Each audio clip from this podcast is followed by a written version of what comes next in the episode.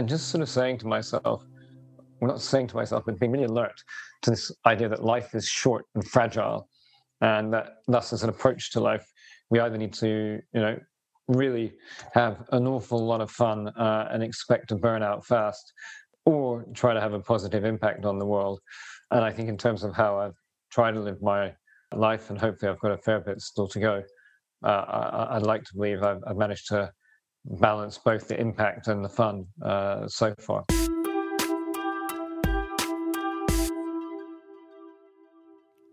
Hello, my name is Matthew Sortino, and welcome to Moments of Clarity. Today I'm speaking to Toby Kent. Toby was Australia's first Chief Resilience Officer, appointed under the prestigious Rockefeller Foundation Global Resilient Cities Initiative. As Chief Resilience Officer, Toby created and delivered Australia's first urban resilience strategy, Resilient Melbourne, a collaboration across Melbourne's 32 councils, state, private, and not for profit organisations. Before this, Toby spent two decades working across five continents on significant corporate and community based partnerships. Toby moved to Melbourne as ANZ Bank's Global Head of Sustainable Development. He then worked with MMG Mining Corporation to help establish its sustainable development team and deliver a targeted community development program for its operations in Lao PDR. Toby was head of PricewaterhouseCoopers Sustainability and Climate Change team in Hong Kong and led PwC UK's sustainability work with global retail and consumer goods companies. Toby is a board member of the Business Council for Sustainable Development Australia and an associate of the Melbourne Sustainable Society Institute at the University of Melbourne. He has a master's degree in housing and urbanisation from the London School of Economics. Toby is now working on his newest venture, Ellis Kent Consulting, with his friend and colleague Brett Ellis. I was absolutely thrilled to have Toby on the podcast. As you have heard, he has an incredible professional background, but what struck me most in our conversation was how down to earth, humble, and open Toby is. Toby and I discuss his work as Melbourne's Chief Resilience Officer, sustainability and urban planning, the similarities and differences between working with government and corporates, the impact of COVID, facing the climate crisis, individual resilience versus collective resilience, how to make progress in the face of inaction and cynicism, Toby's personal journey of resilience, and much more. Unfortunately, the internet was playing up during our conversation. Small segments of our discussion were lost, and there are some issues around the sound quality. However, these improved over the course of the conversation and did not stop us from having a very informative and worthwhile conversation. If you would like to find out more about Toby and his work, please follow the links in the show notes. Once again, thank you for listening to Moments of Clarity. My aim is to release new episodes every two weeks over the next few months and to start transitioning back to face to face conversations. Zoom has been a blessing in disguise in terms of the range of guests I've been able to talk to, but nothing beats looking somebody in the eye without a screen in between. If you have not had a chance to go back and listen to previous episodes, go through the back catalogue and give them a go. And now I bring you Toby Kent. Toby, welcome to Moments of Clarity. Why, thank you for the invitation. To get started, to give a bit of context about what we're all about at Moments of Clarity, it's really simple. It's about people that have aligned their values with their actions. Um, and the reason I started this podcast was because I felt that I had all these values that I very rarely acted upon. I talked the talk, but didn't really walk the walk. And I've been attempting in my life to uh, to change that fact and be less of a hypocrite and start, you know, uh, actively involving myself in the causes I care about.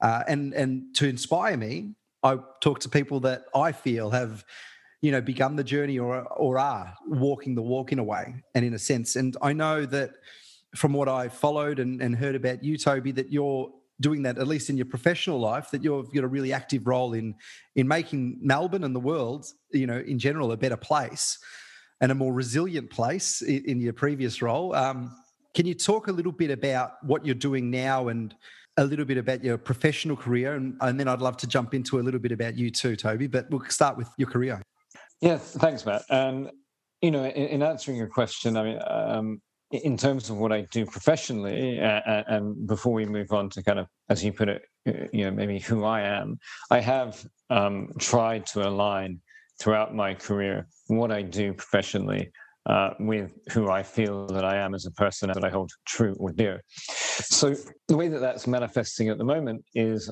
I, I actually have several some projects on the go, but my main main focus is working with a colleague of mine uh, in a consulting practice called Ellis Kent.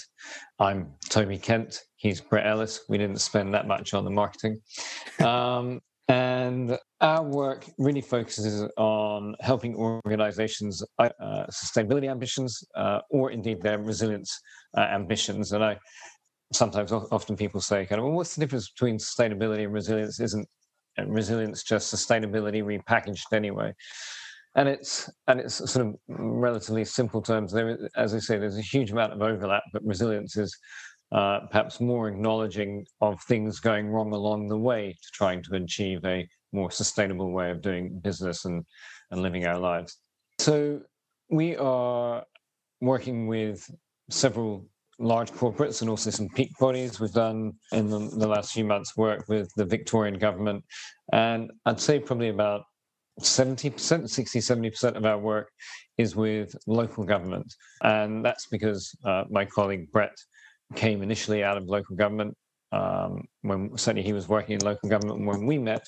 And the reason that I met him was that I had this fun role as Chief Resilience Officer for Metropolitan Melbourne, which involved working across the 32 uh, of Melbourne's councils. Um, so there's a little bit about a, a legacy from that work. I, I, think that's partly why so much of our work is with local government. And I also think that because of the broad range of issues that local government ends up picking up, uh, they also see a value in what we're bringing to them. Can you explain a little bit more about that role and you know how how you came about to getting that role? You know, what did you think prior to taking up you know that role to what it ended up being? Just some of your yeah. personal insights in that. If I start with where it came from, it was and is uh, an international initiative that was created by the philanthropic organization in the United States and as they approached their centenary, they said, if we're going to be around for another hundred years, what would be the single greatest contribution we can make to the world?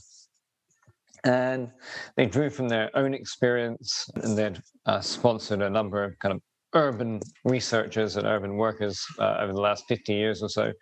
But importantly, they also looked ahead and they said, well, what are the big trends that we're going to have to tackle? And they landed on urbanization, globalization. So essentially, as we have ever more people living in cities, and as those cities are ever more interconnected and interdependent, and putting over that the challenge of uh, catastrophic uh, climate-driven events happening, they said, well, that would be, you know, a great thing if we begin to solve that. And then they sort of said, well, what is that, and what do we call it? And they said, well, I guess it's about being resilient and resilient in cities. So let's call it urban resilience. And then the question went to, well, how many cities? And how do we? What do we need to do? And they, there's a little. This is maybe where the science began to blend with the art, and kind of. I, I think they essentially said, well, it's for our centenary, and maybe hundred cities and hundred million dollars has quite a nice ring. Then they said, "Oh, great, let's do that. What do we call it? Well, let's call it 100 Resilient Cities." And so that was the um, initial organization and network that was born. Melbourne uh, applied to be part of it, and they came back to Melbourne saying, "We'd love to," or more specifically, Matt, City of Melbourne applied to be part of it, and the Rockefeller Foundation came back saying, "Listen, we'd love to work in Melbourne." He thought, you know, some amazing um, characteristics. You're known for being creative and cooperating, and you also have some real challenges um, in, in, the forms of your urban growth and the, uh, extreme heat and fires and so forth. But this, if this is only about the city of Melbourne, then you're not in. And so, my role in this, uh, as part of being hired, part of the reason I was uh, selected, was the criteria in part was you have to be able to understand and work on these concepts of resilience, but perhaps even more importantly, you have to be able to get large numbers of organizations that don't necessarily work well together to cooperate. And so that's kind of that was the starting point back in 2014. And uh, I'm ha- happy to pick up whether or not the job was what I expected uh, or any other way you, you want to take the conversation. Well, first of all, you mentioned that you know it was about these councils or groups of people that may not uh, be used to working together or not work well together in the past. Why were you chosen to be the one that was able to bring across something different to get these little you know disconnected parts to connect and and to to you know communicate and collaborate a bit more um, firstly and did you find that you were able to make that happen did you find that the initial criteria was where it ended up going you know across those five years in terms of why me, I mean, my, I have based my career since the late 90s on working in cross sector partnerships. Um, before the resilience work uh, of the last half a dozen plus years, I generally spoke about being a, a, specialist in the fields of sustainability and sustainable development. And I tended to do that within large corporates and working with a business focus, but in non traditional business areas. And, and, as I say, fundamentally about helping organizations and sectors that don't necessarily, necessarily collaborate well uh, to do so for the hopefully for the benefits of consumers and society more broadly.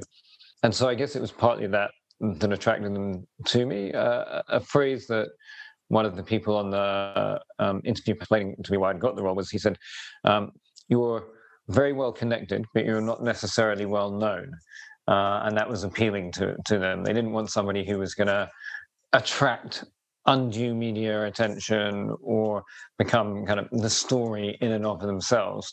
Um, but at the same time, they didn't want someone who wasn't able to pick up the phone and and bring people together. So uh, I guess those two, a combination of those two things, plus having, you know, uh, I hope anyway, uh, had a degree of uh, relevant technical expertise, uh, having worked in that uh, type of field for a number of years. and I guess one of the things that was nice about the role appearing was my master's degree is actually in urbanization, uh, and and so it was a chance to take all the sustainability work that I'd done for 15 or 20, yeah, 15 or so years, uh, and, and, recast over the top of it. Um, in terms of, you know, what was it? Did the kind of, as you put it, Matt, the the journey match the initial criteria? In some ways, yes. Um, inevitably, when you're taking on a, a really big project uh, with lots of people and, and, many different moving parts, there are going to be surprises along the way. One of my surprises was uh, a very pleasant one, uh, just in terms of the tremendous goodwill uh, with which people approached this and and how well, on the whole, we were able to bring people together.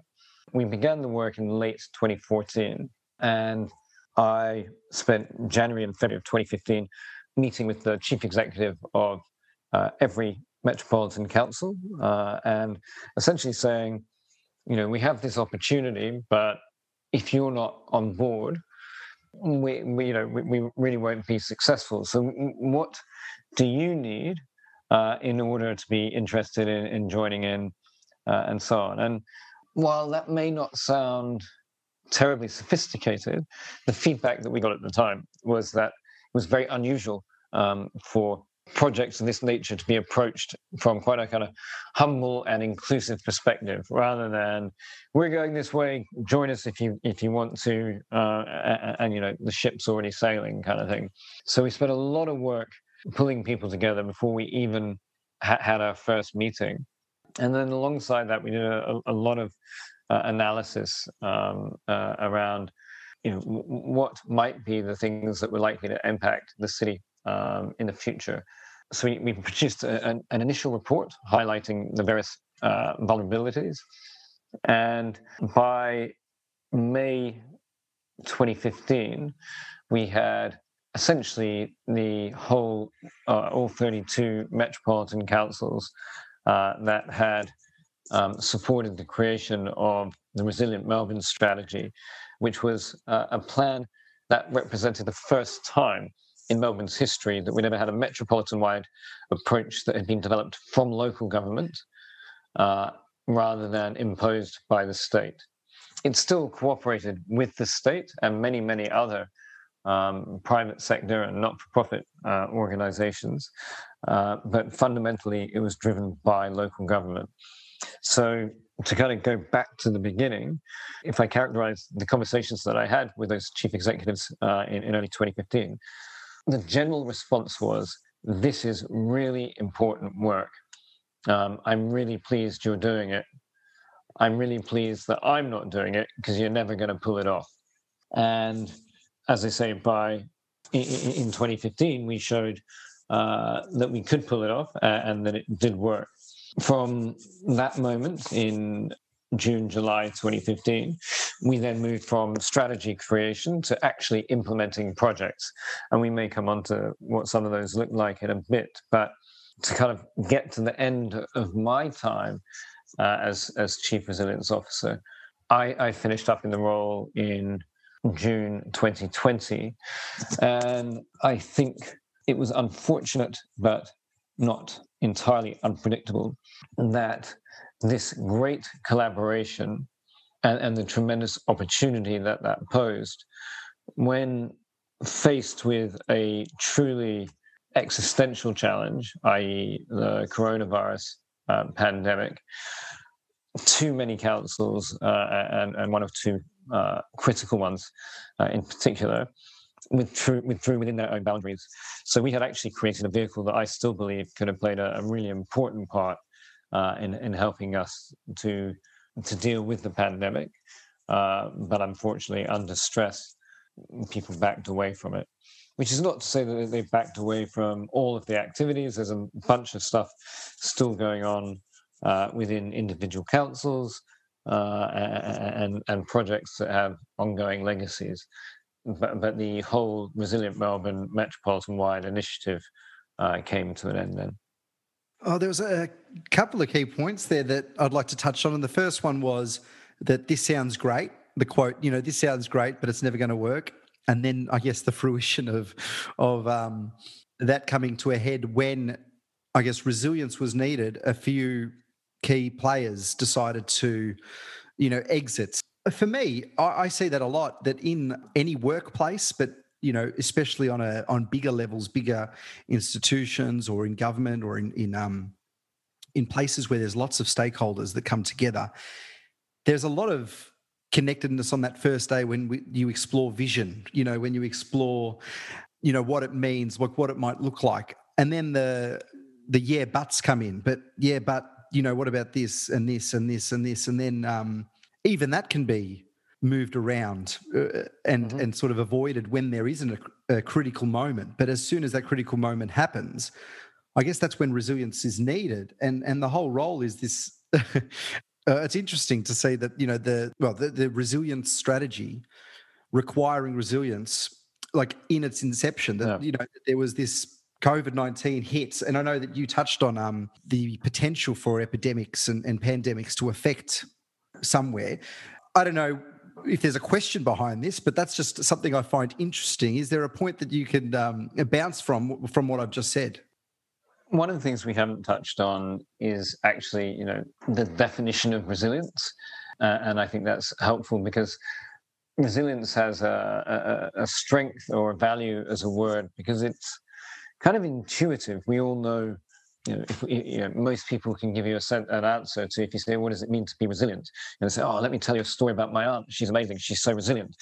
In a way that you know the term sustainability uh, is, actually not so accessible. You know, I, I think even for specialists such as myself, it's hard to describe exactly what it would be to be a sustainable person. But the, the flip side of that is uh, resilience therefore means slightly different things to different people so the way that across what is now called the resilient cities network um, uh, and so melbourne is still a part of that uh, as now the city of melbourne the uh, definition that we all applied uh, and, and one of our successes is that this was adopted by the state of Victoria as the the definition of resilience that it, it applies. And that is resilience is about the ability of systems, institutions, organizations, communities, uh, and individuals, and their ability to adapt, to survive, and to thrive in the face of whatever chronic stresses and acute shocks that they face. And again, part of the value of this kind of work is really thinking about the interplay between the stresses and the shocks and I mentioned this in answering your question uh, about you know insights as to why resilient Melbourne didn't withstand the shock of, of, of coronavirus. Um, uh, and I, I, guess one of the things we've we observe all around the world is that when disasters strike at whatever scale, it is those assets uh, and people who are in the most stressed situations, who bear the brunt of the shocks. And I guess as an organization, we were founded essentially entirely on goodwill, or almost entirely on goodwill and a willingness to cooperate. And so that meant that there was a degree of stress. Uh, there was uh, within the, the very structure uh, of the office that we created. One of the great things about Resilient Melbourne uh, was that while we were bureaucratically aligned, uh, we worked across so many different institutions at both state uh, and local levels um, that while bureaucratically aligned, we were not bureaucratically uh, beholden, as it were. So we did great things because we were quick and, uh, and, and flexible and so forth. But with that flexibility, we maybe lacked some of the robust uh, that also uh, is required for true longevity. Yeah, you, you mentioned a few things there that I that I found really interesting, and and and one of them was the idea of being flexible allows you to to to pivot and and maneuver, but usually those institutions those old bodies of you know with culture with lots of different heads and perspectives and, and a past to leverage off are able to hmm. survive yeah. through that everyone talks about this moment of COVID as, a, as an ability to pivot, as an ability to maneuver and adapt, and um, and that's resilience. And you mentioned, you know, my grandmother being really resilient because she was able to do X, Y, Z. So there's a personal side to it that's required, and that personal side that I wanted to mention came through the guise of people hoarding toilet paper or doing things that they probably shouldn't have done um, that caused more panic and chaos. But when people are feeling maybe when, where scarcity dominates their thinking rather than the idea of uh, knowing where you, you, what's happening next year, what's happening next week. You know, mm-hmm. having a sense of the future being safe and secure, I guess, allows people to make better choices. And and you mentioned there that uh, the fact that you were moving quite quickly when the acute shock hit certain areas and potentially maybe the most disadvantaged or, or areas that had the most to lose mm-hmm. were probably the ones that bore the brunt of that and then you know said no nah, we're going to ditch this thing that probably would help us but we just don't have time to to focus on it or, or to put our effort into that right now. So we understand the toilet paper idea. We understand that there are people that bear the brunt of of shocks that get out of there. But what did you notice when covid hit that was the biggest shock to people? And um, and what exactly was it that was you don't have to mention who, but what was a program that sort of you felt had legs and then it's disintegrated under the stress, that acute stress of COVID? Maybe because nationally it was um, such a phenomenon. Uh, I might start uh, with the toilet paper. Uh, and I think that in a peculiar way, the hoarding of toilet paper was a collective rational, irrational response to COVID. And what I mean by that is when you say, you know, what were sort of people most shocked by, etc. For many, it was a, just a loss of control uh, and an ability, an inability to go on with life as they expected it. And so, the purchasing of, of a non-perishable good that you know is going to be needed at some point and you know actually plays more than one function uh, should you need. Uh, is kind of a rational response to uh, that sense of loss of control. How do i equip myself to feel that i have essentials and, and, and to, can taking control of this situation? You know and it's cheaper and more accessible than just taking yourself off the grid or uh, and so on. Um, now, the irrational element is actually what we saw was I mean, the behaviors that we saw around it were irrational, uh, and we were able to meet demand, uh, and obviously would have managed it that small example better had we not had bulk buying, etc. But I sometimes, um, but as I say, there is a degree of uh, I think one can understand how people got themselves into that situation. Resilient Melbourne did not have any uh, projects uh, associated with toilet paper. And uh, so, an example of one that was both impacted in a positive way by COVID, but in other ways uh, negatively, would be uh, our work to create a metropolitan wide cycling network. Um, the specific goal of that project was to make Melbourne the safest and, importantly, most accessible cycling city in Australia. And so, with um, COVID 19 hitting, what we've seen is uh, a number of councils um, taking the opportunity of reduced traffic to expand bike lanes, to, to, to make Melbourne somewhat more uh, navigable by bike. But what we lost uh, with the sort of metropolitan wide coordinating piece uh, and the fact that we were pulling together representatives from local government advocacy networks uh, and, and, critical state depart, eh, parts of the, uh, the, state government, such as Vic Roads and uh, Active Transport Victoria, uh, means that we have lost the opportunity to do things in a truly coherent way um, that will lead to a genuine and transformational approach to cycling and, and active transport um, rather than the piecemeal approach that um, has characterized the city for many years.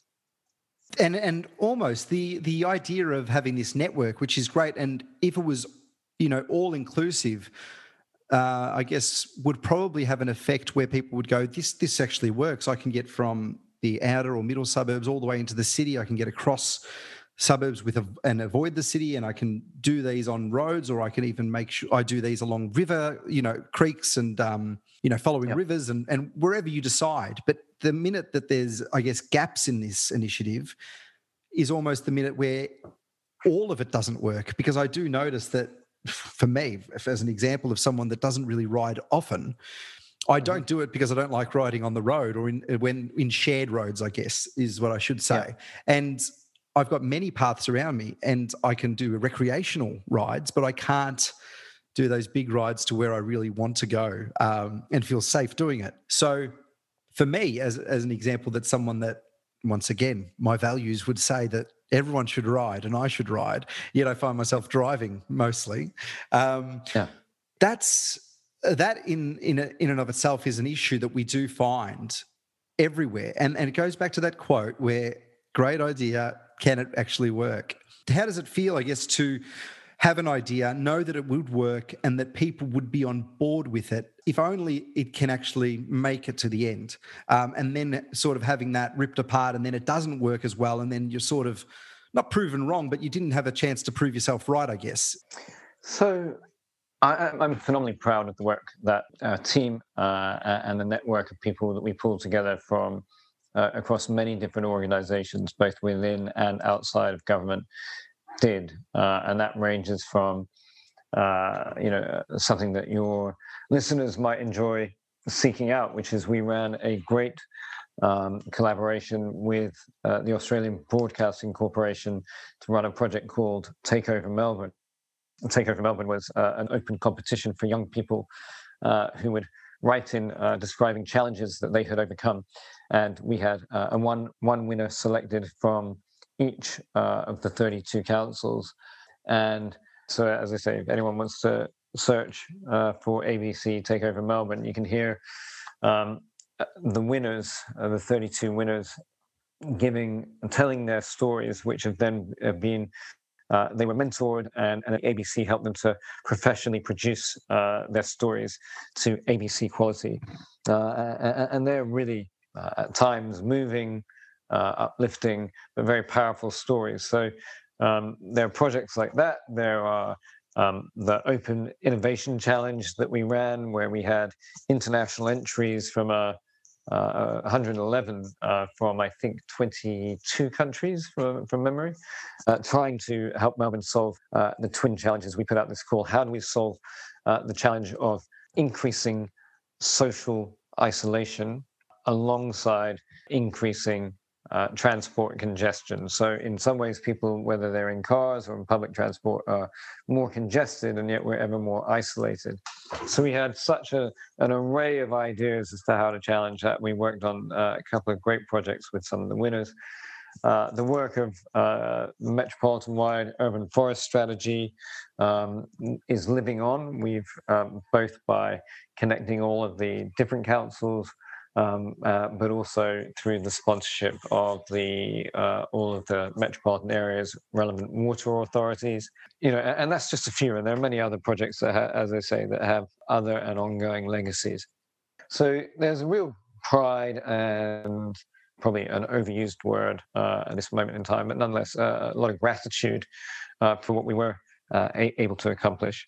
In terms of how it felt, I guess the fact that we were so far beyond just being a good idea uh, and that we really had some profound runs on the board kind of made it more painful. Your listeners won't be surprised that when you play in the world of politics, there's sometimes uh, politics uh, in in this, and so there's some politics in uh, that kind of were going on in the background of this, uh, and I think it's important to, to the extent we can, both for you know for our, our, our well-being and individual resilience, to understand when are we to blame for something and you know, and when should we kind of hold ourselves accountable and, and use that as a learning opportunity? Uh, and when uh, do we also need to understand that some things are just are, are not our fault, even if they are uh, our responsibility. And you can also learn from those as well. But I think it's important not to um, to try to let go of some of the you know the guilt or disappointment that might come with uh, not quite achieving the greatest ambitions that you had. And I guess out of that also, you know, comes the idea of getting 50% of the way in something or 70% of the way is better than zero. And um, there's always going to be uh, lessons that the next person that takes the mantle will take in, you know, ensuring that there's something like a cycle network or, you know, urban forests. Yeah, and, I, and I think that's a really important point as well. When we set up Resilient Melbourne, we were consciously not trying to create another bit of bureaucracy or yet another well-intentioned uh, organization. We've got a lot of very well-intentioned organizations trying to do better things for Melbourne. So I'm not sure where we were on the percentage scale. We did want to evolve all of our activities and the lessons and uh, the, the, general approaches into a range of other organizations to take it forward over the longer term. It's just we needed a bit more time than we had.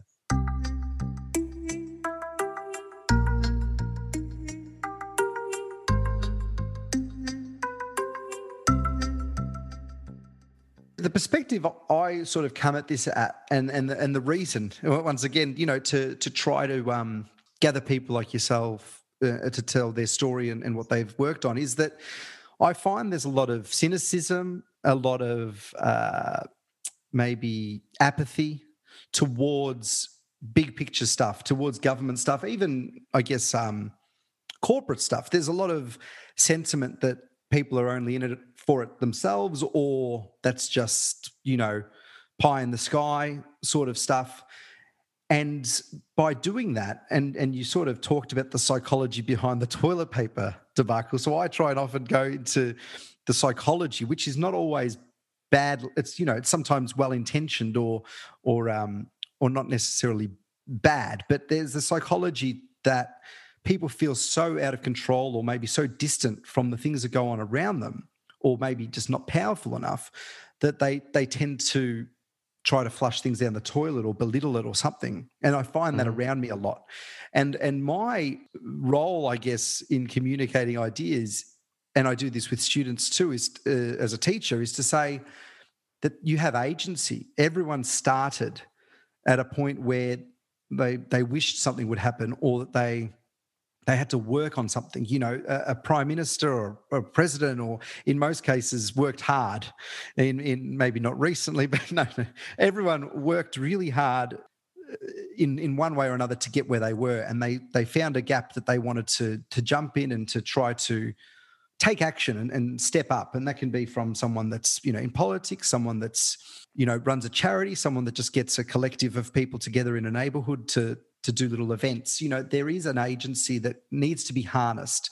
And Toby, you know, you've jumped at the opportunity to to really connect a lot of people and and you went really far with that. But and you and you talked about some of the pride, but then the disappointment. But there is a, a sense of agency that exists. I, for those that have that cynicism uh, and that probably don't want to step up and um, at this point in time and say, look, it's not worth it because look, even Toby, someone that's got so well credentialed, tried his hardest and it didn't even work 100%. So why should I bother? What is it that that you can, I guess, suggest or, or try to work out in the personal psychology side and then transition that to the to the world that you, you're in professionally? How, how do we help people step up and, and maybe accept challenges and yeah, there's a you know there's a lot in that, Matt, and I think there's a, a number of ways uh, of, of thinking about it. Ultimately, humanity has been successful because of our enterprising, pioneering spirit. You know, we've always wanted to see what is beyond the next hill, you know, and uh, oh, how do we do that a bit better?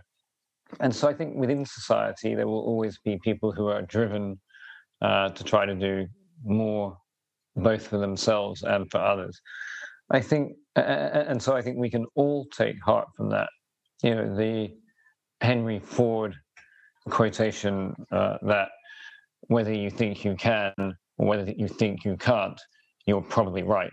Uh, is hmm. um, is opposite here. I mean, most extraordinary people have more than anything been extraordinarily dedicated. They haven't necessarily been the smartest. I mean, some have in certain fields and so forth, but it's really that willingness to have a go uh, and to keep going. I think in other ways, you know, not everyone has to strive to change the world for the better. The more that, that do, the more motivated by that. Obviously, the more positive that is. But sometimes just acts of living, you know, sometimes for some people, getting out of bed and just getting on with life is a heroic step, even in itself. And we shouldn't dismiss that or, or forget about it in our in our desire for, for you know to strive for more, for better. And, in terms of uh, the, the, broader apathy and cynicism, I, it is a really fascinating moment in the history of the world. Uh, it's a moment that I often refer to as the irony age. And what I mean by that is that we have better science uh, than we've ever had in the history of humankind. We have an ability to model and predict the future in ways that we've never been able to until the most recent of years. And yet, the world is so complex and moving so fast, we have less idea of what the future for us personally will look like than at any moment in history. And science has become optional I don't believe in climate change, people say, which is about as sensible as saying I don't believe in gravity uh, from a scientific perspective or a scientific consensus perspective. But nonetheless, I, I think we have created fertile grounds for cynicism uh, and apathy. Let me maybe address them cynicism on, on one hand and apathy on the other. In terms of apathy, for many economically better off countries, there's been a view that, you know, life's pretty good, the burgeoning middle class, everyone has a flat screen, to, you know, not everyone, but, you know, a significant proportion of, of society can meet their basic needs and some. But I think one of the things that's been really interesting in recent years uh, under the Trump administration in the US, under the Johnson government in the UK. And in governments, uh, so that's in the context of sorry Trump and then Brexit in the UK, uh, and then all around the world in the context of COVID responses. And so one of the things that I think recent years have shown for those who are certainly apathetic in the political kind of context and field is we have really shown that political leadership still matters, uh, and it matters um, from how countries are directed. Uh, it matter, and that flows right down to to people's uh, livelihoods in very immediate ways. An example of that, um, I was with the president of the 100 Resilient Cities Initiative, who so he was normally based in New York. He happened to be based, with, uh, happened to be uh, visiting with me, uh, and we were giving. He was giving a talk at uh, Parliament House the day of the Trump election, and the next day he had to have an all-staff meeting uh, with him dialing in from Australia, because his staff members, who were very diverse and so forth, their children were going to school, and literally, with the change in administration, people, kids were coming up to the, the children uh, of his uh, colleagues and saying things like, "Well, you're you're from Mexico, so now you're going to have to go home. I can't be your friend anymore." Um, it was overnight the the impact of that you know, political change, uh, and as I say, we've seen that you know where we've had the sort of more there's a correlation it would seem between the more what you might call macho style traditional leaders who thought they could just shirt front the virus. And we've seen, you know, the horrific uh, results in, in, the form of, you know, literally millions of deaths uh, around the world. Uh, and so, from an, in terms of apathy, um, we, I, I, think, as I say, we understand maybe why there's been apathy. Um, you know, uh, for a number of years, life's been good, but recent times is showing we really can't afford to be apathetic from a political perspective. And then linked but also separate is the cynicism bit.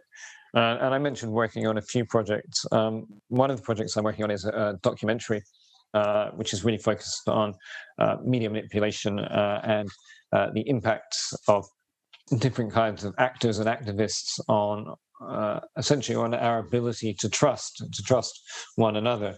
Um, it's it's uh, I'm working with a production company at the moment, but it's uh, still relatively early days, so I won't go too into too much detail. But maybe for uh, maybe I can book myself in for a future podcast. But um, but the in terms of the cynicism that exists in society, we we cannot entirely ignore that some of our biggest institutions, uh, particularly large corporates and governments, and then some have fundamentally lied to people. You know, going back to the fake science around that was put out by tobacco companies uh, in, in, response to uh, early indications that there might be a link between smoking and, and lung cancer and other forms of disease, and that the climate change, you know, the big fossil fuel companies some more than others, but essentially borrowed from that very same playbook uh, in, the 1970s and 80s to start dismissing climate change. And what we have seen is then the way that that has sowed doubt within society has then also flowed up to uh, political leaders and so forth. So in Australia, one of the most climate vulnerable countries in the world, you know, we have our current government, who is fundamentally untruthful about uh, climate change and how we ought to be responding.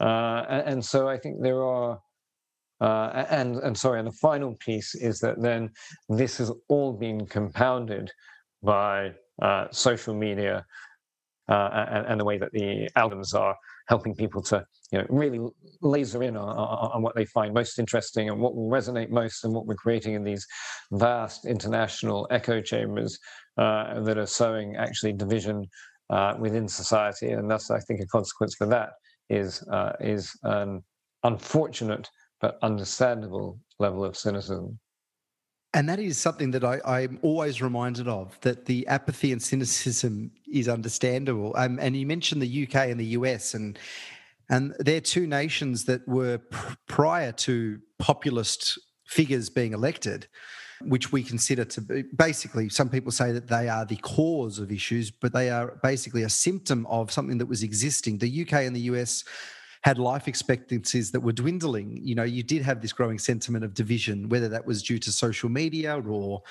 mm-hmm. you know, maybe a, a divergence from the big cities that were making, you know, probably getting more and more wealthy or powerful, or at least uh, more attention, and you had rural areas or places that were a bit smaller that once had control, feeling less and less um, in control of their lives. So, so there is this idea of panic and anxiety that leads to, I guess, it's very difficult in the midst of uh, anxious moments to step up and and be reasoned. Um, and and the best way to do that sometimes is to either say, "Well, look, the system's stuffed. I'm uh, going to ignore it. I'm going to actively look to belittle it, or I'll look for someone to fix it." And and the way that we look to fix issues from police brutality to governance issues to whatever it might be is to actually um, mm-hmm. make it better to fund it to make it more uh, mm-hmm. transparent mm-hmm. to do all of this but it takes time yeah. and it takes really hard work and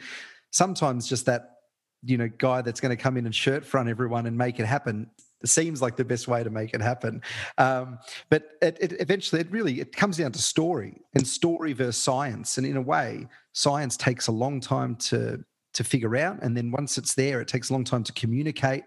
And then you mentioned modeling it takes actually a long time for it to occur.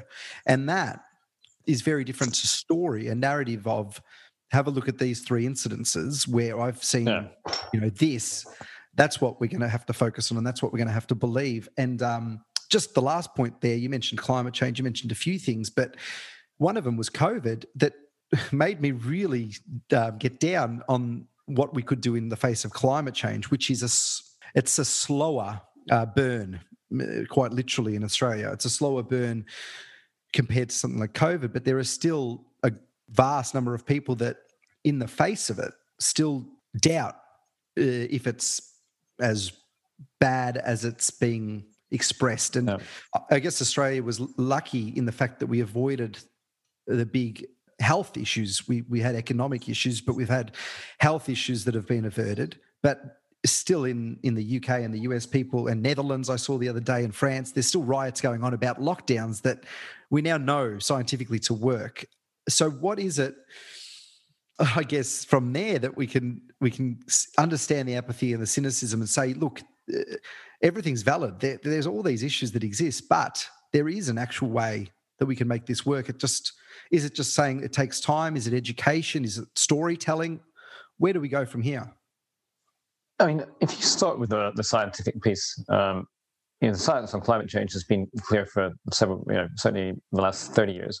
But while scientists are undeniably intelligent. They haven't necessarily uh, told stories and used language that would connect with people generally. Um, and so I think that has been uh, an unfortunate.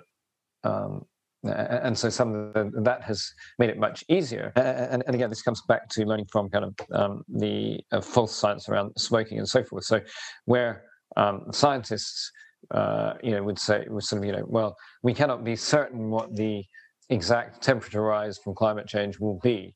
And so that allowed the the skeptics uh, and the climate denialists to say, see, even the experts don't know exactly what it's going to be. Uh, thus, it's not real. So there are problems with the preciseness of science and scientific language that allows others to tear away at it. Where I think there's an interesting overlap between uh, the Australian government and COVID and climate change.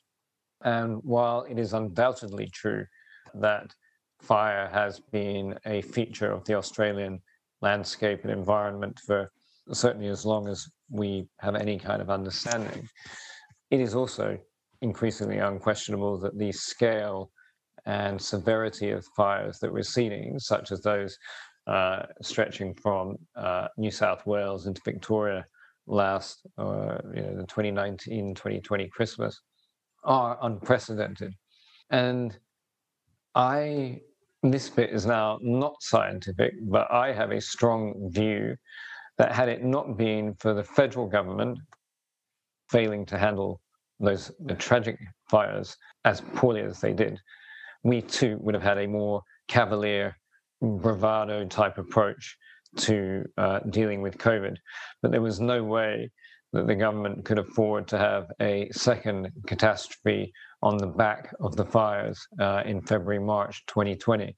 Uh, and so they actually had to follow the advice of those pesky scientists and put a lot of tr- uh, trust in listening to uh, their most senior uh, medical advisors and so forth. So, while that's a potentially convoluted answer, but I do think there's actually a, a direct link between uh, climate change, COVID, and, and, and political leadership. And, and it is based on, I guess, the the underlying values of the political I guess spectrum. You know, you've got the the individual being the most important thing on one end, and you know the community, I guess, on the other. Especially community of those that you may not know. You know, the idea of helping those that need mm, help, even yeah. if you don't need it. You know, willing to put taxes in, willing to you know send foreign aid off whatever it might be. There's that on on one end and the other end is saying no if you give everyone the opportunity to to succeed remove all barriers you know people will find you know the, the right place to to end up. You know people will pull themselves up from the bootstraps and make it happen. But we often find that yeah these countries that have allowed individualism to sort of run rampant have been the ones that are hardest hit mm-hmm. when it comes to I guess real issues. I think when when you're talking about a story, when you're talking about even economics, but things that are almost human created uh, inventions, um, you can get away with with saying whatever and and and just saying that nah, we're not going to listen to that and it goes away. But when it comes down to things that were outlined mostly in your um, in the Melbourne's resilience strategy that I saw, those acute shocks uh, mixed with the chronic stresses those things are just they would happen almost some of them like population and growth and, and things like that would happen with you know wouldn't happen without humans. But a lot of those things are scientific. A lot of those things are not going to change based on language. They're going to they're going to happen and we've got to be ready for them. And i do wonder i like that that idea of um, whether the australian government would have reacted similarly you know had they i guess the the reason maybe you say that is because of there was a lot of information and a lot of science, but also ex um, fire chiefs coming out saying, "Look, the next fire season is going to be the worst ever. You know, mm-hmm. we've got to do something mm-hmm. about it." And and nothing was done. So I guess maybe they they yeah. did learn their lesson there. Yeah. yeah so, or, or, or, as my wife likes to say, Scott Morrison built his career on stopping the boats, uh, but failed to stop the only boat that mattered in the context of the Ruby Princess.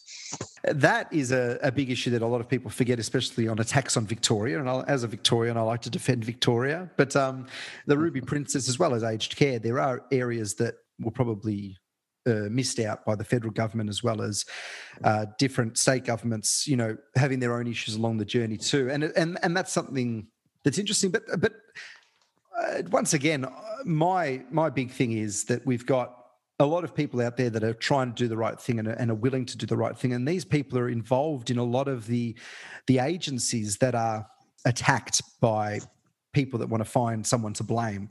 Do you find that working with corporates working with local government state government you know federals or, or with international organizations do you find that the people involved are often well-meaning, and uh, I know you're going to say this because you work with them. You're not not going to turn around and um, say no, they're all full of rubbish. But uh, in in earnest, you know, full earnesty here, full honesty, people are often great people and have well intentioned to try and do the right thing, and it just happens that sometimes we're within a system or within a um, you know an environment that makes things just hard to to get right or hard to make happen perfectly the first time.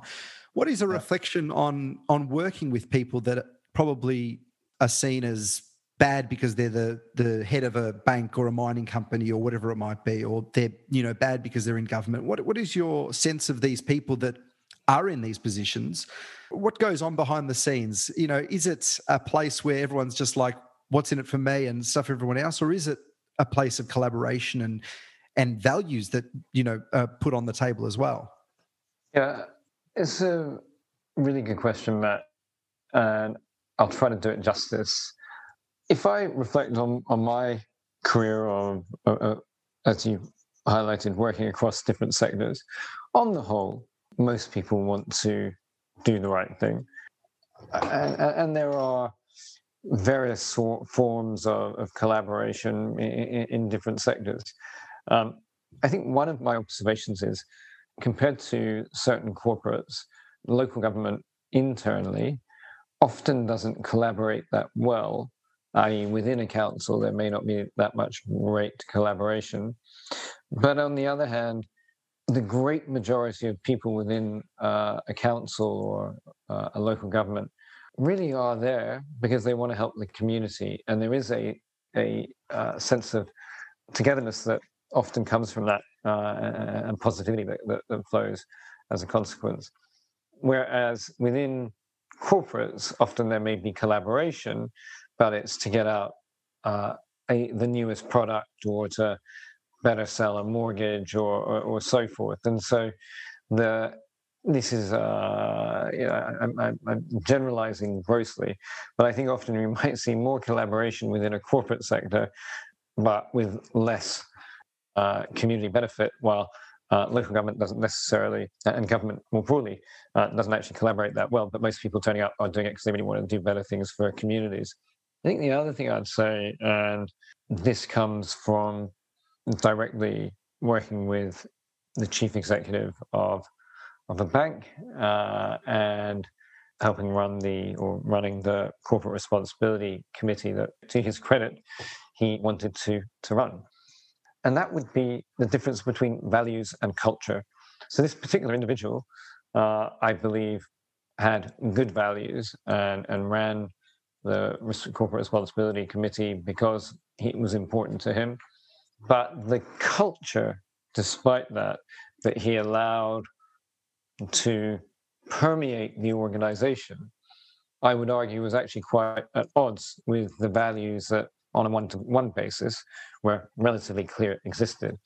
Now you can pick that apart and say, well, that means you know they weren't sufficiently committed to their values to make sure it transpired everywhere. But to go back to the beginning of your question, uh, I, you know, my experience is that most people in all professional environments turn up uh, at work wanting to do the right thing, wanting to be supportive of their immediate colleagues and people outside the organization. But I think there's a combination of bureaucratic structures that make it um, make the working world often very inhuman. Uh, also, examples where one or two individuals who maybe demonstrate bullying or other behaviors can have a profound impact uh, on the ability of others to really live up to the uh, values and aspirations that they might otherwise feel freer to pursue. Yeah, it is a, a real tough one where I think sometimes the structure you're in and, and wanting to fit in and collaborate and, and, and, you know, make your mark and succeed personally often uh, goes against you know those values you do hold dear and and that's something that's a challenge that we all face i guess quite often uh, i think it often and and this will probably be my last point before of um on the i guess political realm and and professional realm i guess before getting a little bit more into you toby but the idea of the incentives not being there. I think everything comes down to that incentive that, you know, I want solar panels on my roof, but they're I just can't afford them right now. So that incentive isn't there. You know, the incentive mm-hmm. of riding a bike to work, the incentive of whatever it might be to make this world a better place. Do you think that that it will eventually come down to or what role do incentives, I guess, play? You know, on a level of a personal level of incentives as well as a maybe a more policy minded uh, level of incentives? Ultimately, incentives kind of account for everything. It just depends on what incentivizes different people. So some people will be really incentivized by uh, the prospect of a financial bonus at the end of the year, going back to your banker example. But others might be incentivized by having freedom to go and look after their uh, their new babies, for example.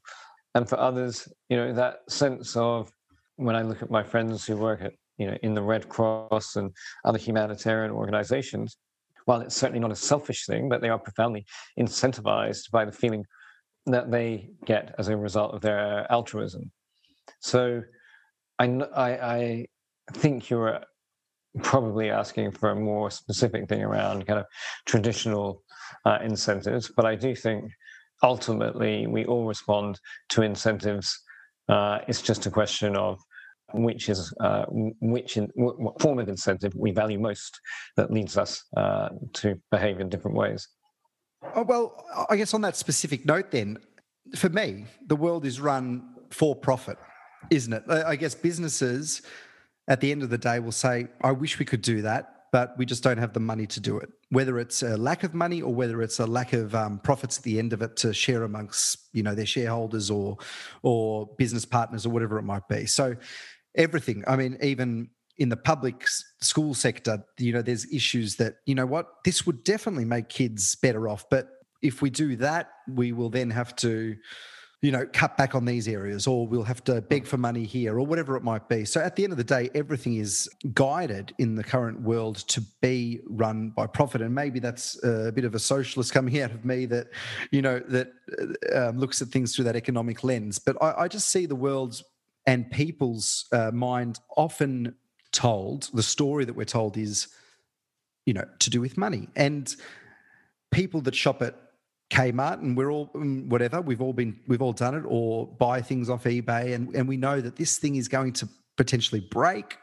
But right now it looks good. I need it and it's cheap and I'm not going to be bothered if it's on the nature strip in four weeks um, you know to get picked up by you know and going to landfill do you have any ideas knowing that we've got a climate crisis, we've got you know uh, an urbanization crisis. I guess this incentives can go down to urban sprawl and um, new estates and things like that that don't have much of a community spirit and, and vibe.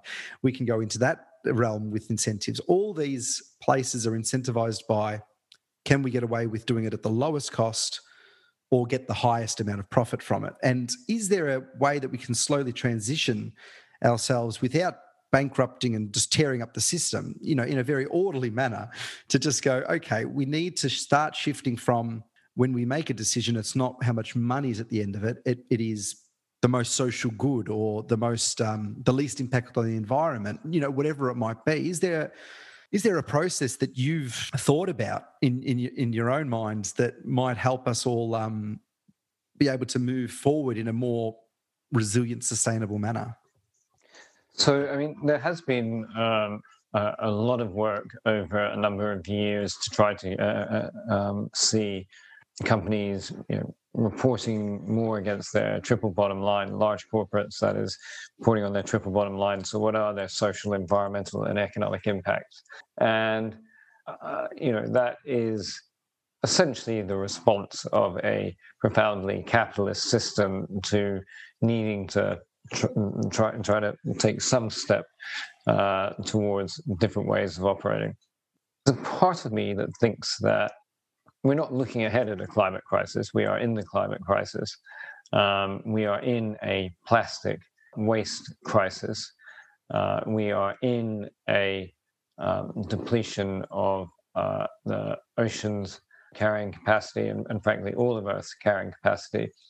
And I am a little bit torn. There's part of me that thinks we are so entrenched in that system, uh, in the system of uh, pursuing profit uh, above all else, that for all of the kind of corporate responsibility, uh, ambitions, and much as Larry Fink, the chief executive of BlackRock, the world's largest fund manager, may talk about the need for companies uh, and indeed uh, state that they will only hold the stock of companies um, that have climate change uh, commitments and plans.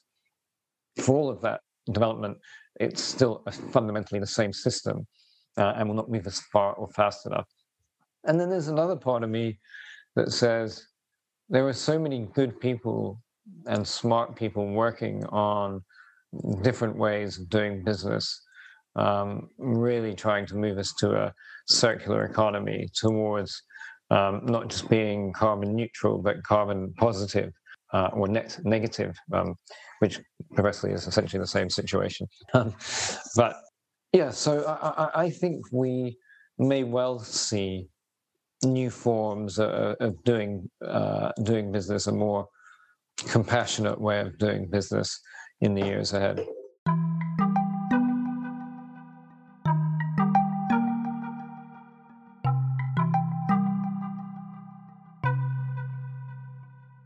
Toby, you've, you've, talked about a lot of what's going on right now. You've talked about the professional environment you've worked in and a little bit about what you've done. But I want to hear a little bit about the journey of how you got there. Where did you grow up? Were there any events in your life that, you know, have shaped who you are? Where did you get the values that you've got?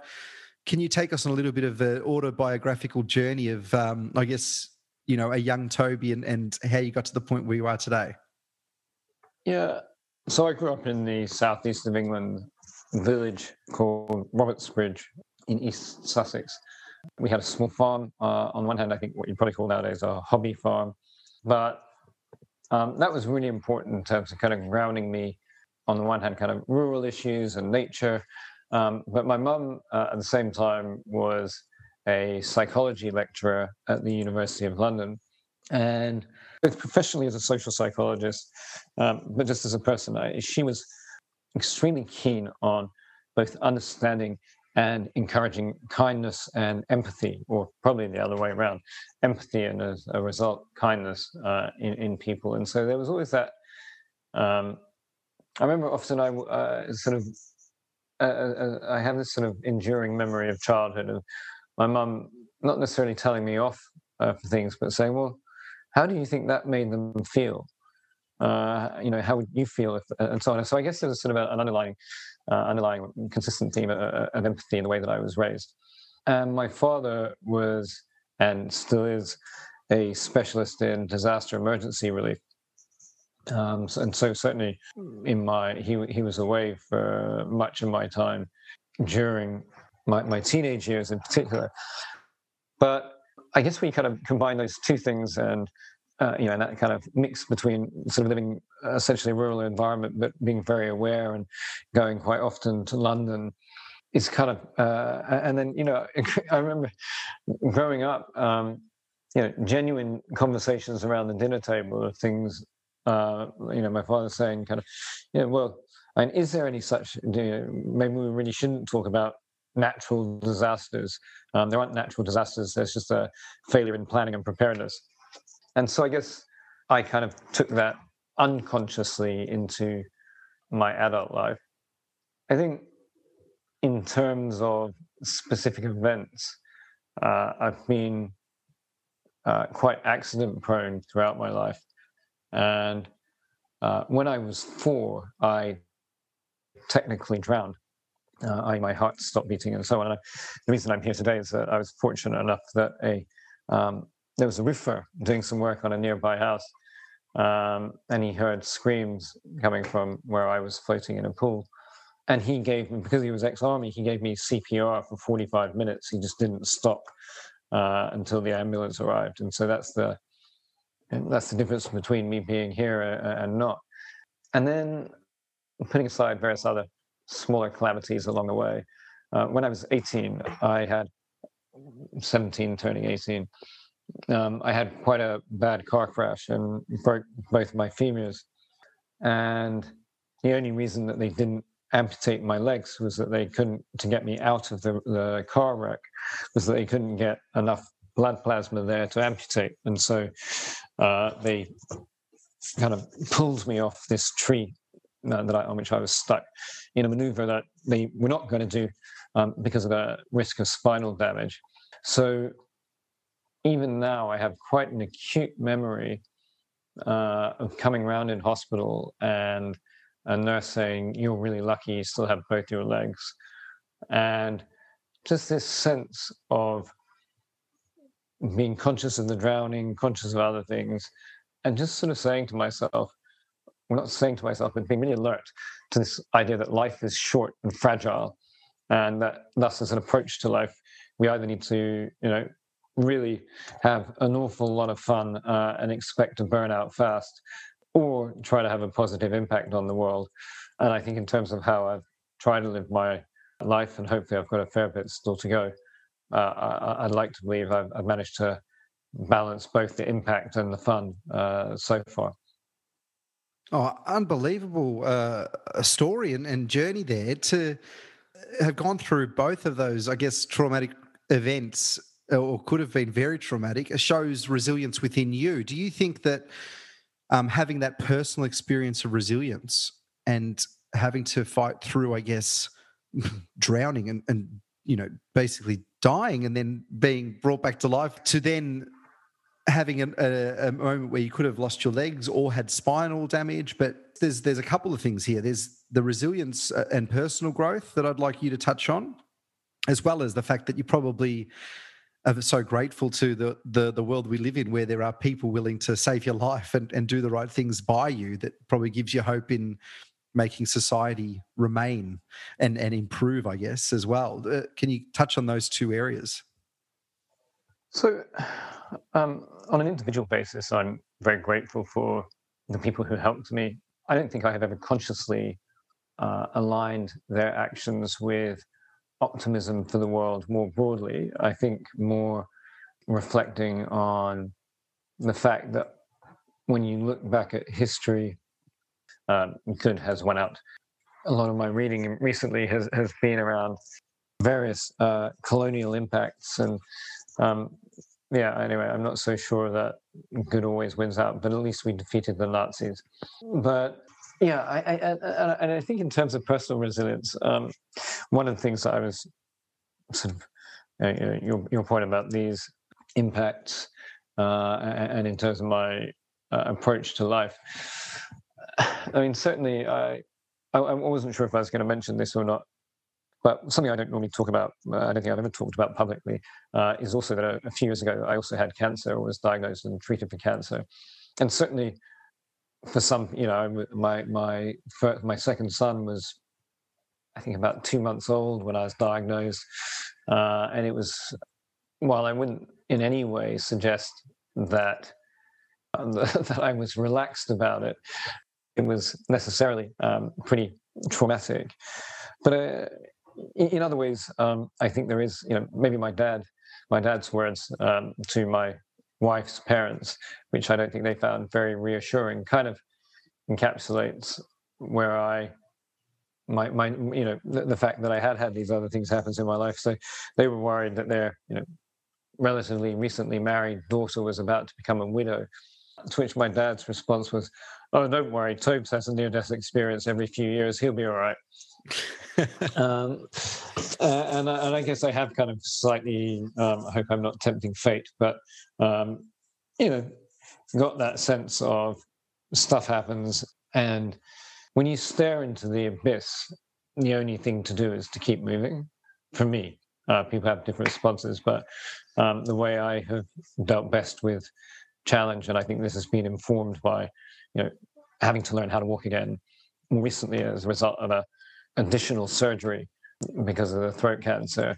Uh, I've had to learn how to talk again. Um, and so, you know, I, I think our, our, makeup is defined by how we cope with um, things going wrong. And most people, as a general trajectory, most people will step up and be resilient in the face of adversity, which is not to suggest there won't be pitfalls and bad days along the way. Um, but the general trajectory, I believe, that most people follow is um, a, a, generally positive one. Thanks, Toby, for sharing that. And is, is everything okay at the moment? Are you, are you going along strong right now?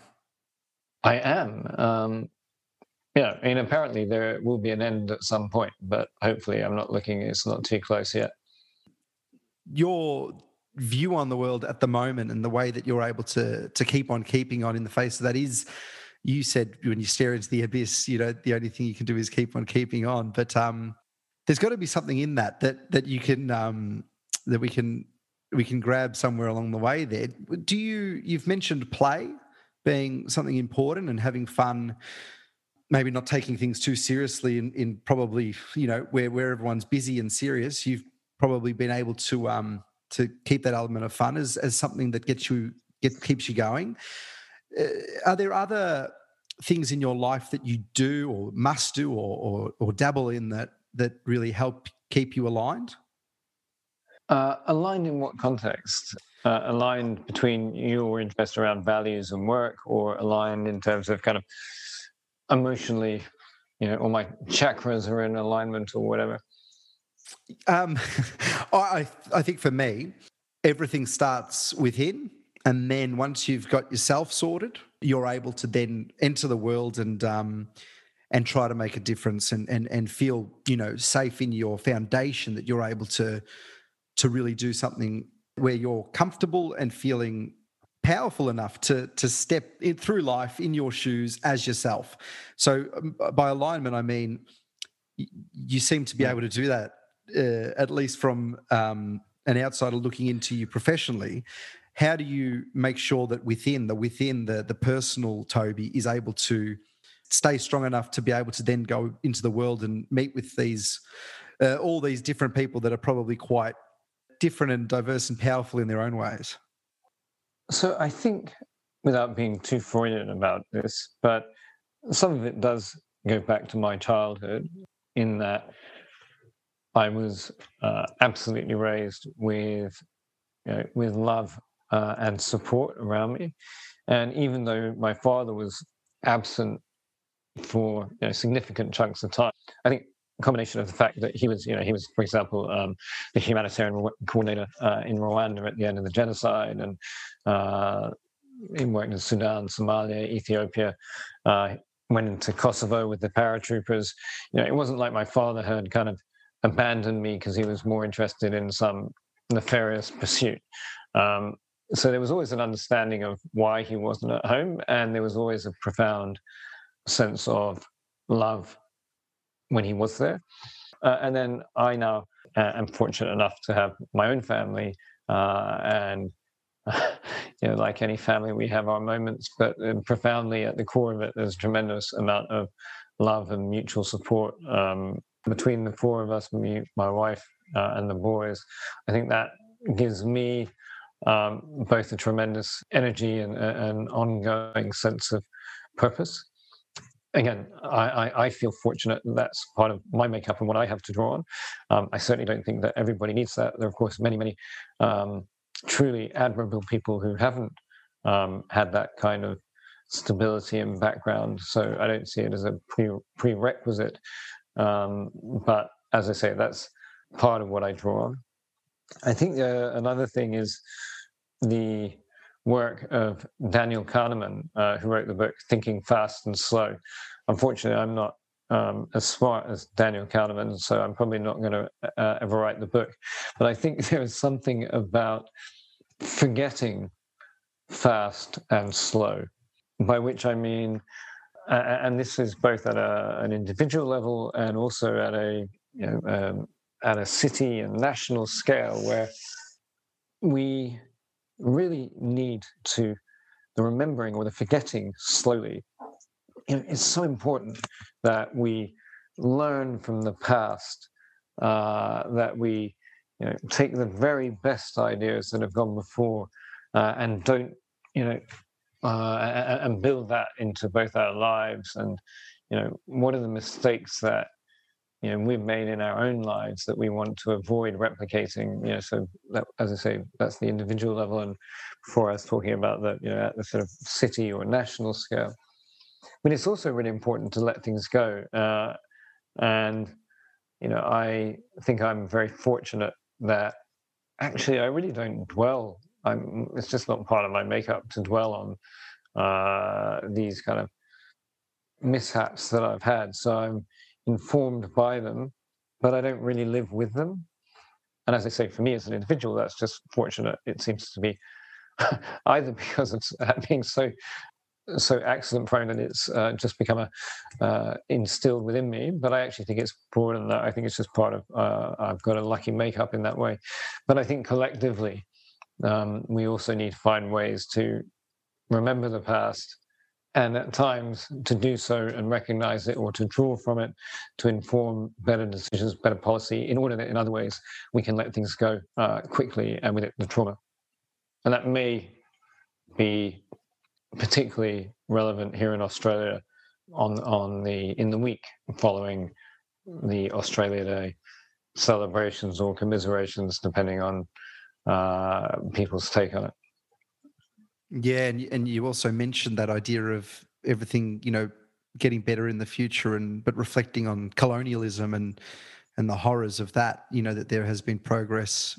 Uh, we say progress, and in all these areas, but what has it been built on in a way? What has it been destroying it along the way? Um, I'd love you to just give me a little vision of a dystopia that you can envision. Maybe if you want to make it a Melbourne minded one, or you can go global if you'd like. Yeah. And then a utopia uh, or a, a, vision of what could be. So, you know, what, what what are we facing? You know, what do you fear? And then what what is it that you want to um that you think is a possibility of a, a much better and greater future too? Yeah. So. Uh, I, I, sometimes end up doing some uh, future scenarios work, um, uh, and often when we talk about um, scenario planning and scenarios where we refer to um, this is not uh, a probable uh, future, but it is a plausible future. And sadly, I mean, the dystopian plausible future uh, is that in a world of increasing scarcity for resources, there is greater competition between peoples within nations uh, and between nations. And so, in a, you know, a Melbourne or an Australian context, you know, seeing really um, the rise of the right wing, um, extremist politics, uh, um, as I say, fueled uh, and exacerbated by uh, concerns for all about the ability to feed one's own family and, and, and nourish more broadly. I think that that social collapse, societal collapse, turning in on itself, um, is my dystopian fear. And you know, there's uh, my my utopian uh, is almost necessarily the kind of mm, the opposite of that, in in which we see a world that is more just for all, um, fundamentally for all humans, but also more just for nature and, and the world around us, um, whereby the way that we generate energy, the way that we um, move around the world, um, the way that we consume resources are done in a way uh, that actually uh, enable the earth on which we fundamentally all depend uh, has an opportunity to begin to regenerate there is, for all my optimism uh, and uh, belief uh, in moving and working towards a, better, more sustainable world, there is a an unfortunate reality that we consume every year more resources than the world can produce. But to go full circle on this, uh, I still believe that we have the wherewithal, uh, and now we just need um, the collective commitment to actually um, live in a more um, sensible and sensitive way. When, when looking at the future, it's very easy to to have fear and, and, and allow fear to dominate. But I think that facing fears and, and as you said, your your dad's job facing you know some of the the, the worst things the world's ever seen, you know, in the '90s there, uh, and and learning from that. But it's and he's quote, you know, preparing for the worst, you know, uh, making sure that we're aware of what's coming ahead. You know, this denial of the climate crisis will not benefit us in any way except for our own anxieties in the short term. We need to face it. And and and the only way to do that is by understanding the problems and then actually looking to face that problem. So, you know, living with fun and play at the center of your life, you know, doing things for yourself uh, as you do and then but then also acknowledging that you know what? Unless we step up and really commit, as you said, uh, we've got we're not going to be in a better place in 20 years. We're going to be in a much worse place. But with commitment and drive, we can do it. And all of your sentiment, both dystopian and utopian, were about that community and people. And that means we've got choice. It's not like there's an mm-hmm. asteroid mm-hmm. on its way and we're done for. You know, at the end of the day, we have choice in this matter. So, before my last question, do you have a call to action or, or something that you'd like to leave the listeners with to maybe begin thinking about or doing without you know i don't want to be preachy but you know what is it that you would suggest um, uh, listeners um, start to look at? Yes it's funny um, i sometimes felt in, in, the local government space that I could at times be a bit too corporate, and I definitely felt in the corporate space that at times I was a bit too uh, hippie is not the right word, but anyway, maybe a little soft. Anyway, so uh, at the risk of answering your sounding a little bit um, either Pollyanna-ish or a little bit hippie, given you've just asked the question, um, my call to action would be something that should be manageable for everyone be kind. Take the time to, the courage to knock on your neighbor's door sometime and introduce yourself. Too many of us just don't know our neighbors. You know, when you've done that, say hi, thank the bus driver. You know, there's things that really should be the basics, um, but too often in modern society we've let go. That is brilliant. And uh, I guess you, you mentioned this in the big cities that we're more congested, less connected than ever um, I think it it does start with that being kind. So thank you for that. Now, where can people follow you, find you, look at what you're doing, and um, connect with you possibly? Sure. So um, my Twitter handle is Toby Kent01, uh, and it's the same uh, on LinkedIn. Brett and I sometimes put stuff out through the Ellis Kent website, so www.elliskent.com. And uh, for other ones, I'll ha- you'll have to get me back on uh, sometime uh, uh on another occasion, Matt. Oh no, I'd love that, and, and potentially when um, COVID uh, lessons, well, it's almost there now. We're, we're, able to to connect in person and maybe do this face to face, which would be lovely. Uh, before I let you go, Moments of Clarity is the name of the podcast, Toby, and I ask every guest this: Have you had a moment of clarity recently that you'd like to share with us today? my moment of clarity recently, Matt, was uh, I was up in northeast Victoria doing a little bit of work with one of the community recovery committees from uh, community impacted by last year's fires. And we got them, uh, this group of about 25 or so, to map on a, a recovery chart that kind of shows where are you in relation to where were you immediately following the event, sort of through um, disappointment and despair, back sort of building up to recovery and so forth? Where were they, and uh, where did they think the rest of the community were on the on this chart? And to a person, the people on the committee um, put themselves quite a bit ahead of where they thought the broader community was. And my moment of clarity is that I believe all of those people on the committee were more ahead than the rest of the community in their eyes, not so much because they were kind of pillars of that community and farmers, you know, successful farmers or the CEO of the local health authority, but I fundamentally believe because they had agency. Uh, and I think that importance of agency um, as part of um, providing uh, a sense of well-being because you are taking control uh, of your life to the extent you can uh, was my moment of clarity unbelievable and uh, fits the motto of this podcast really well that that that purpose that search for agencies um, i think what we all want so Thank you so much for sharing that moment of clarity. Thank you so much for sharing so much about yourself as well, Toby. And um, good luck. And uh, you know, I really hope that you're able to you know continue the journey that you're on in a really successful manner. And thank you for everything that you've you've done, and thank you for joining me. It's been a pleasure, Matt. Thank you very much.